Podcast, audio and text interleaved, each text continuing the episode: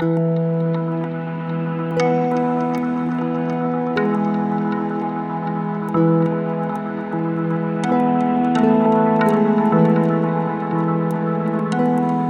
there. This is Mike, and you're listening to Feeling Twisty. I'm really glad you're here. What to do when disaster strikes. I was chatting to two lovely people earlier this week Alessandra Rossi Filippi and Grant Monk. Alessandra, I hope I rolled that R right. If you're involved with Neville Goddard groups, I'm sure you've seen their wonderful posts and comments. Now, no one is a master above anyone else. But I would definitely call Alessandra and Grant manifesting badasses. And if you ever have a chance to talk to them or read their stories and what they share in the uh, Facebook groups, take advantage of it. Read what they're saying. You'll get a lot from them. So uh, I love those two people. They suggested I talk about revising disaster. That's a good one. A disaster, or where really any event, is what it is to us based on our first person experience of it, how, how we feel about it, the state we're in. There might be some news about a disaster, a storm, or an earthquake, or fires. And how we react to that is what we're going to perpetuate in our lives and tells us what state we're in. Even if it's something that seems like it's far away, not really connected to you, but you hear about it, well, you're still hearing it. And that's your first person experience of it. You're still reacting to it in some way. Maybe you're reacting, oh gosh, this is awful. Oh, this is so sad. And you're f- filled with pity for those uh, victims of whatever the tragedy was, whatever the disaster is. Or maybe you imagine lovingly for them, refuse to see them in a pitiful state. It's always our first person experience of it, even if it seems like it's something disconnected to us. There is no disconnection. You might see something on the news or hear from a friend of some tragedy. It's all within you. And how you react to the news, how you feel about it, depends on the state you're in. Knowing that I can only experience the contents of consciousness, my world, humanity, plants, animals, even inanimate objects, are always reflecting my own imaginings. Because everything is within consciousness. So being confronted with something horrible, ignoring it, doesn't get me any closer to knowing imagination my true self. I don't panic and start wondering, what the hell did I imagine to bring this into my life? Well, here it is in my life. Do I want to perpetuate it or do something about it? By doing something about it, revising it, I'm altering the course of my life. We get to know ourselves and reshape our world as we prune the vine. We revise the images within us. We are the vine. And the branches, what we experience in this world, is rooted in us, the vine. So it is up to us individually to prune the vine. And I'm not talking about some collective consciousness, you know, relying on the collective. I need other people to imagine with me to make changes. No, everything is within me, everything is within you we seem small and separate and we think we need others. But I always ask myself, what do I want for myself and for others and for my world? And I prune that within me. I prune the images within me with no concern or worry about other people imagining something differently. There are no secondary causes. Some might see two hurricanes hitting a city, my city, within six weeks of each other, a true disaster. You know, I've heard people around here say things like, What's God trying to tell us? Oh, this is awful. As I said before, I just don't see it that way. I haven't at any point thought of the storms and their aftermath as, as disasters. I'm not denying there's a lot of damage, but I don't think and feel disaster. Do you know what I'm saying? Sure, there's devastation, there's damage, but what I'm feeling is not that, oh, this is a disaster. I can acknowledge damage without feeling disaster. Now, I'm not talking about the hurricane this time. I'm going to take you through one particular event that I would call a disaster.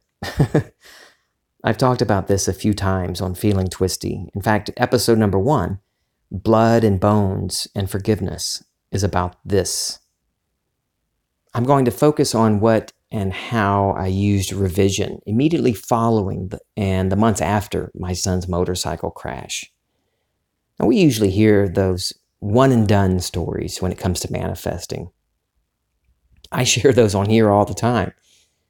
You know, where I tell you a story about something that came up, something I wanted, and then I imagined a quick little scene or just decided it was done and went on about my day. And then I tell you about how wonderfully it came about. But this one was a little more involved. And it was more involved because that's what I assumed that's how I assumed it was going to be at the time. I'm always experiencing what I'm assuming. So I'm not telling you the story to tell you that certain things take longer and a process. I'm just sharing with you how and what I did at the time. This was a little over two years ago, near midnight on a Saturday night. It was a hit and run. The driver of the car that struck my son was eventually caught and arrested, and I talked about all of that in episode one. My son's body had some very serious injuries um, uh, bleeding in the brain, cracked sternum. His hand was nearly severed, and it looked like he might even lose his genitalia. It was bad. As we stood in the emergency room, the nurses and doctors were painting an awful picture of my son's prognosis. And I'm not going to lie to you and tell you I wasn't affected. To see my son on the bed and hear him talking out of his head, uh, they said it could be delirium from the brain bleed or just the trauma of the accident and all the pain medicine they were giving him. All that was difficult to witness. As Kim and I drove to the scene of the accident, Kim was driving and she looked over at me and said, Do what you do. Start imagining for him. And I did.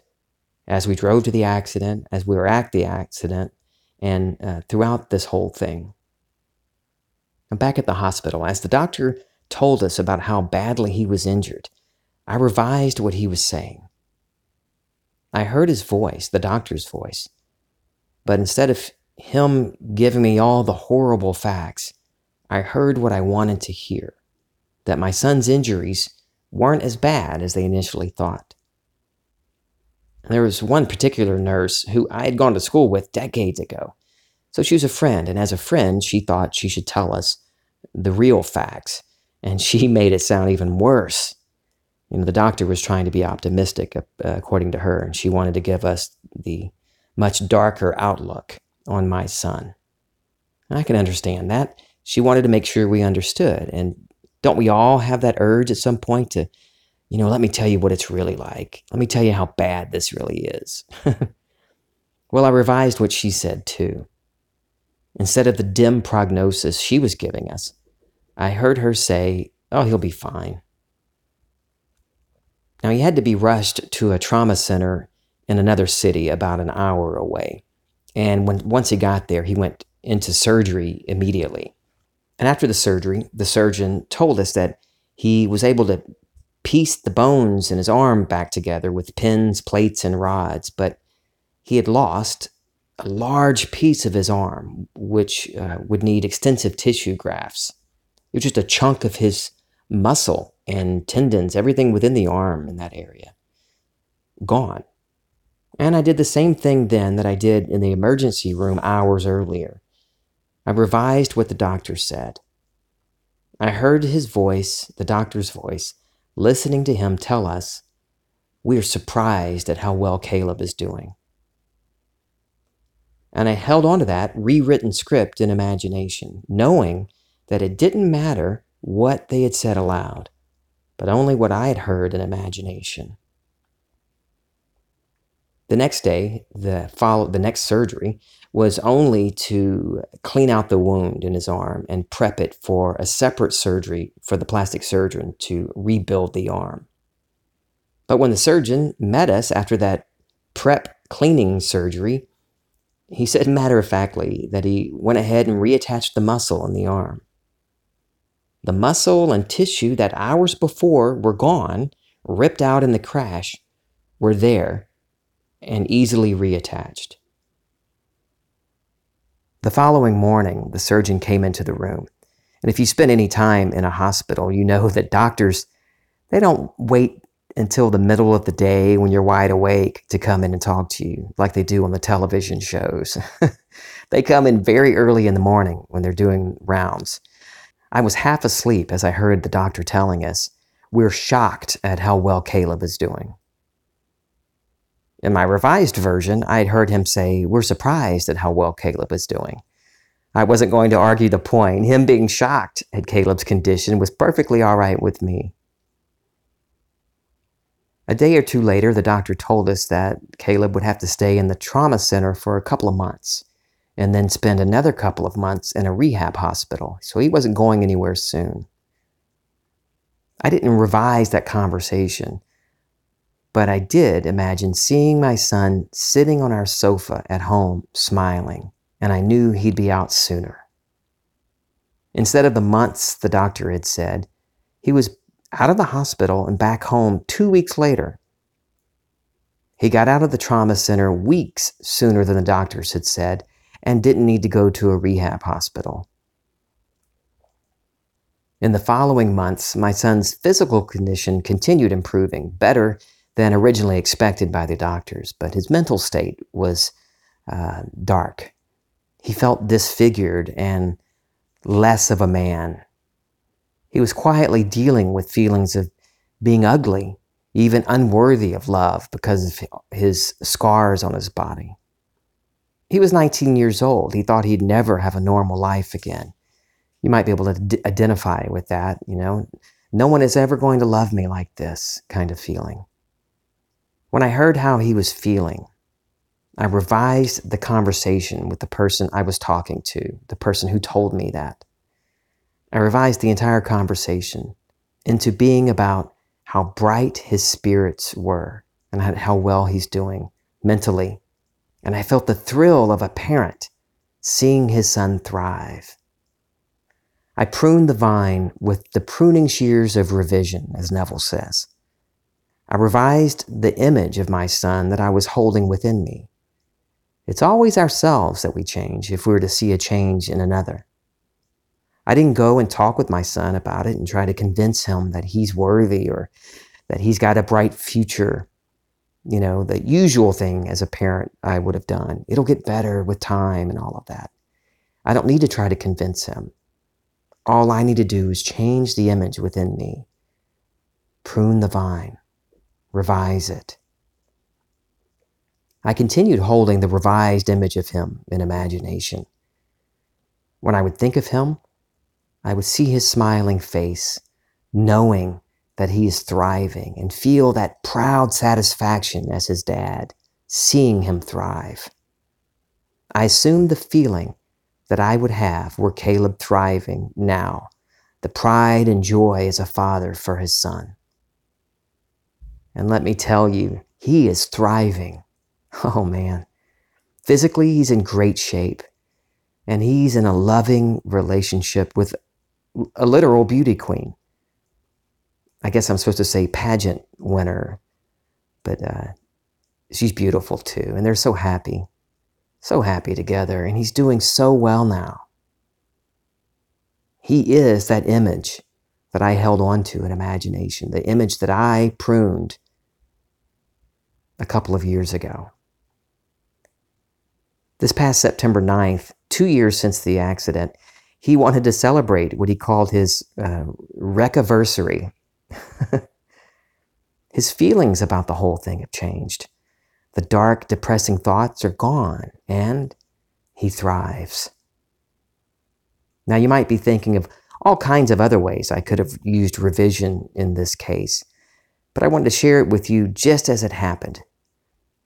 And knowing what I know now, I would have done things differently then too, because I'm in a different state than I was back then. I recently spoke with someone who has a son in a not quite the same, but a seemingly insurmountable situation. And I believe the story that I just told you will give to her.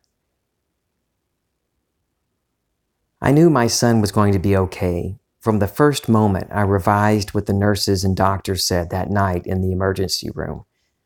But I revised little conversations throughout because they weren't what I wanted to hear.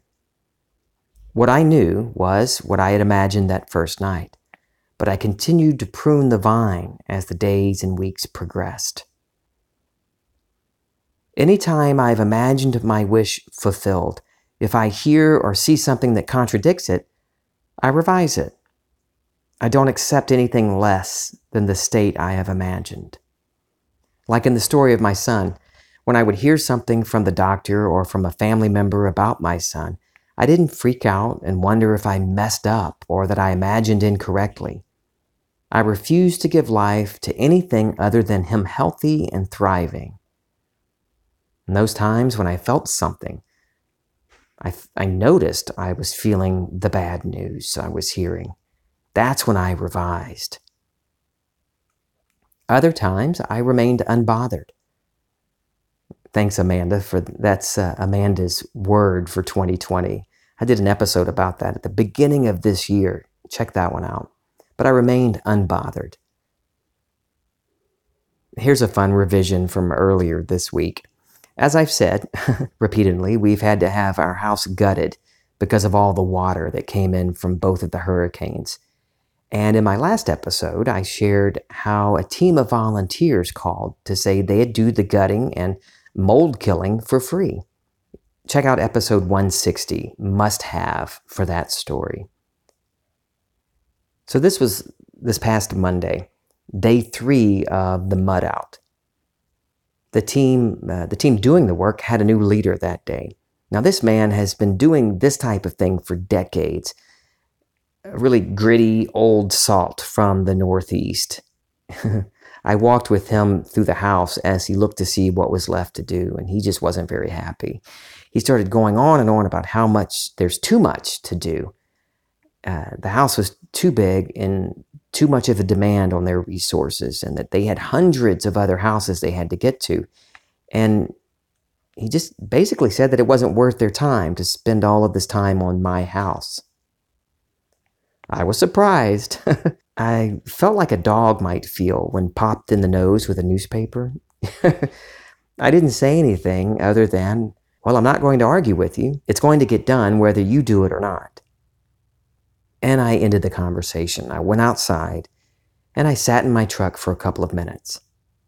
I knew what I should do, but I texted Kim anyway to tell her what had happened. And she replied with exactly what I knew I should have been doing already. So while sitting in the truck, I put myself back inside my house with the team leader and I said, okay, you do what you think is best. And the feeling I was feeling was fine, that's fine. It's going to get done and work out perfectly regardless. That's what I was feeling. If they were to leave the job early, then I would pay someone to finish it, or it would come about in a perfect way anyway. It wasn't a money thing. I revised the conversation because how I felt in that moment, how I reacted, wasn't what I wanted. My reaction implied my wish wasn't fulfilled. And in that moment, that, that particular wish was the house is gutted, cleaned, and ready for the contractor. And the way I reacted to him, that feeling like a chastised dog, told me that I'm not in the wish fulfilled. I'm not in the state of that wish fulfilled. So that's why I revised that moment. I went about my day knowing that it all worked out perfectly. That afternoon, the team leader had totally transformed. Now he was very chatty and friendly and giving me all kinds of tips on renovations and what types of tankless water systems to use and talking about uh, the ductwork, the wiring, everything. Very helpful man. His demeanor had completely changed after I revised our conversation. It was a change in me that did it. Me arguing with him wouldn't have done it. They came back the next day, day four, and not only tore out the sheetrock, but sprayed and washed every beam and stud in the house. Twice, he said. He was very excited, telling me all the things they had done, completely different than he was the morning before. The house smells great now. All that mold and mildewy smell is gone. Like I've said, the damages to my house, uh, that's not a disaster. We've been wanting to totally renovate the house, the wiring, ductwork, everything. And so, well, here we are. That little conversation with the team leader didn't bump me out of that state. Well, it could have, if I had assumed that it did. I could have easily, in fact, I used to do this. I would react away, a certain way, like to a conversation, and then I would blow the whole thing up. Well, this means everything's bad. I've screwed it all up and have to start all over. No, don't assume that. I reacted because of one particular wish. The state I was in was uh, not the state of that wish fulfilled. And I reacted because I was not in that state. And that wish was to have the mitigation part of all of this done quickly and easily. Anytime I'm confronted with a situation, I ask myself, what do I want? If what I'm presented with isn't what I want, then I move in imagination into what I do want. I revise it. As I record this episode, the vote count is still going on for the President of the United States. And this morning, the television uh, was on the Today Show. They were interviewing Rabbi Steven Leder. I don't know the man, but apparently he's a well known or respected rabbi. But they were talking to him about the state of the nation and the fear and worry that they say people are, are experiencing right now. Now, I wasn't really paying attention to the conversation until he said uh, something that caught my ear. Rabbi Leder said, Don't catastrophize the future. Don't catastrophize the future. But that isn't what we do, or that's exactly what we do sometimes catastrophize the future. We're always imagining ahead of what we're experiencing. When something happens in our lives, we can't help but start imagining the future based on that news. Whether it's good or bad, we immediately start thinking of what's the next step. Here's what's a likely progression of things from this point. Something wonderful happens, and we start imagining all the wonderful things that are coming because of this thing that happened. Now, I used to do the opposite. Anytime something good would happen, I would start immediately catastrophizing the future. I would imagine all the ways that this good thing could be taken away or how I could ruin it. I'd get a large sum of money and immediately start imagining up a future where I ran out of that money. At every moment, we have a choice to accept the facts as given or choose what we do want and move into that state. Whether or not something is a disaster is completely within my purview, my state, and I can transcend any state. One person's disaster is another person's opportunity to grow, to expand, to shift into a lovelier state of consciousness. And by the way, I just did an episode about revision. It's called Remember It Differently. Check that one out. And share your stories with me. How are you using revision? I love you. This is Feeling Twisty.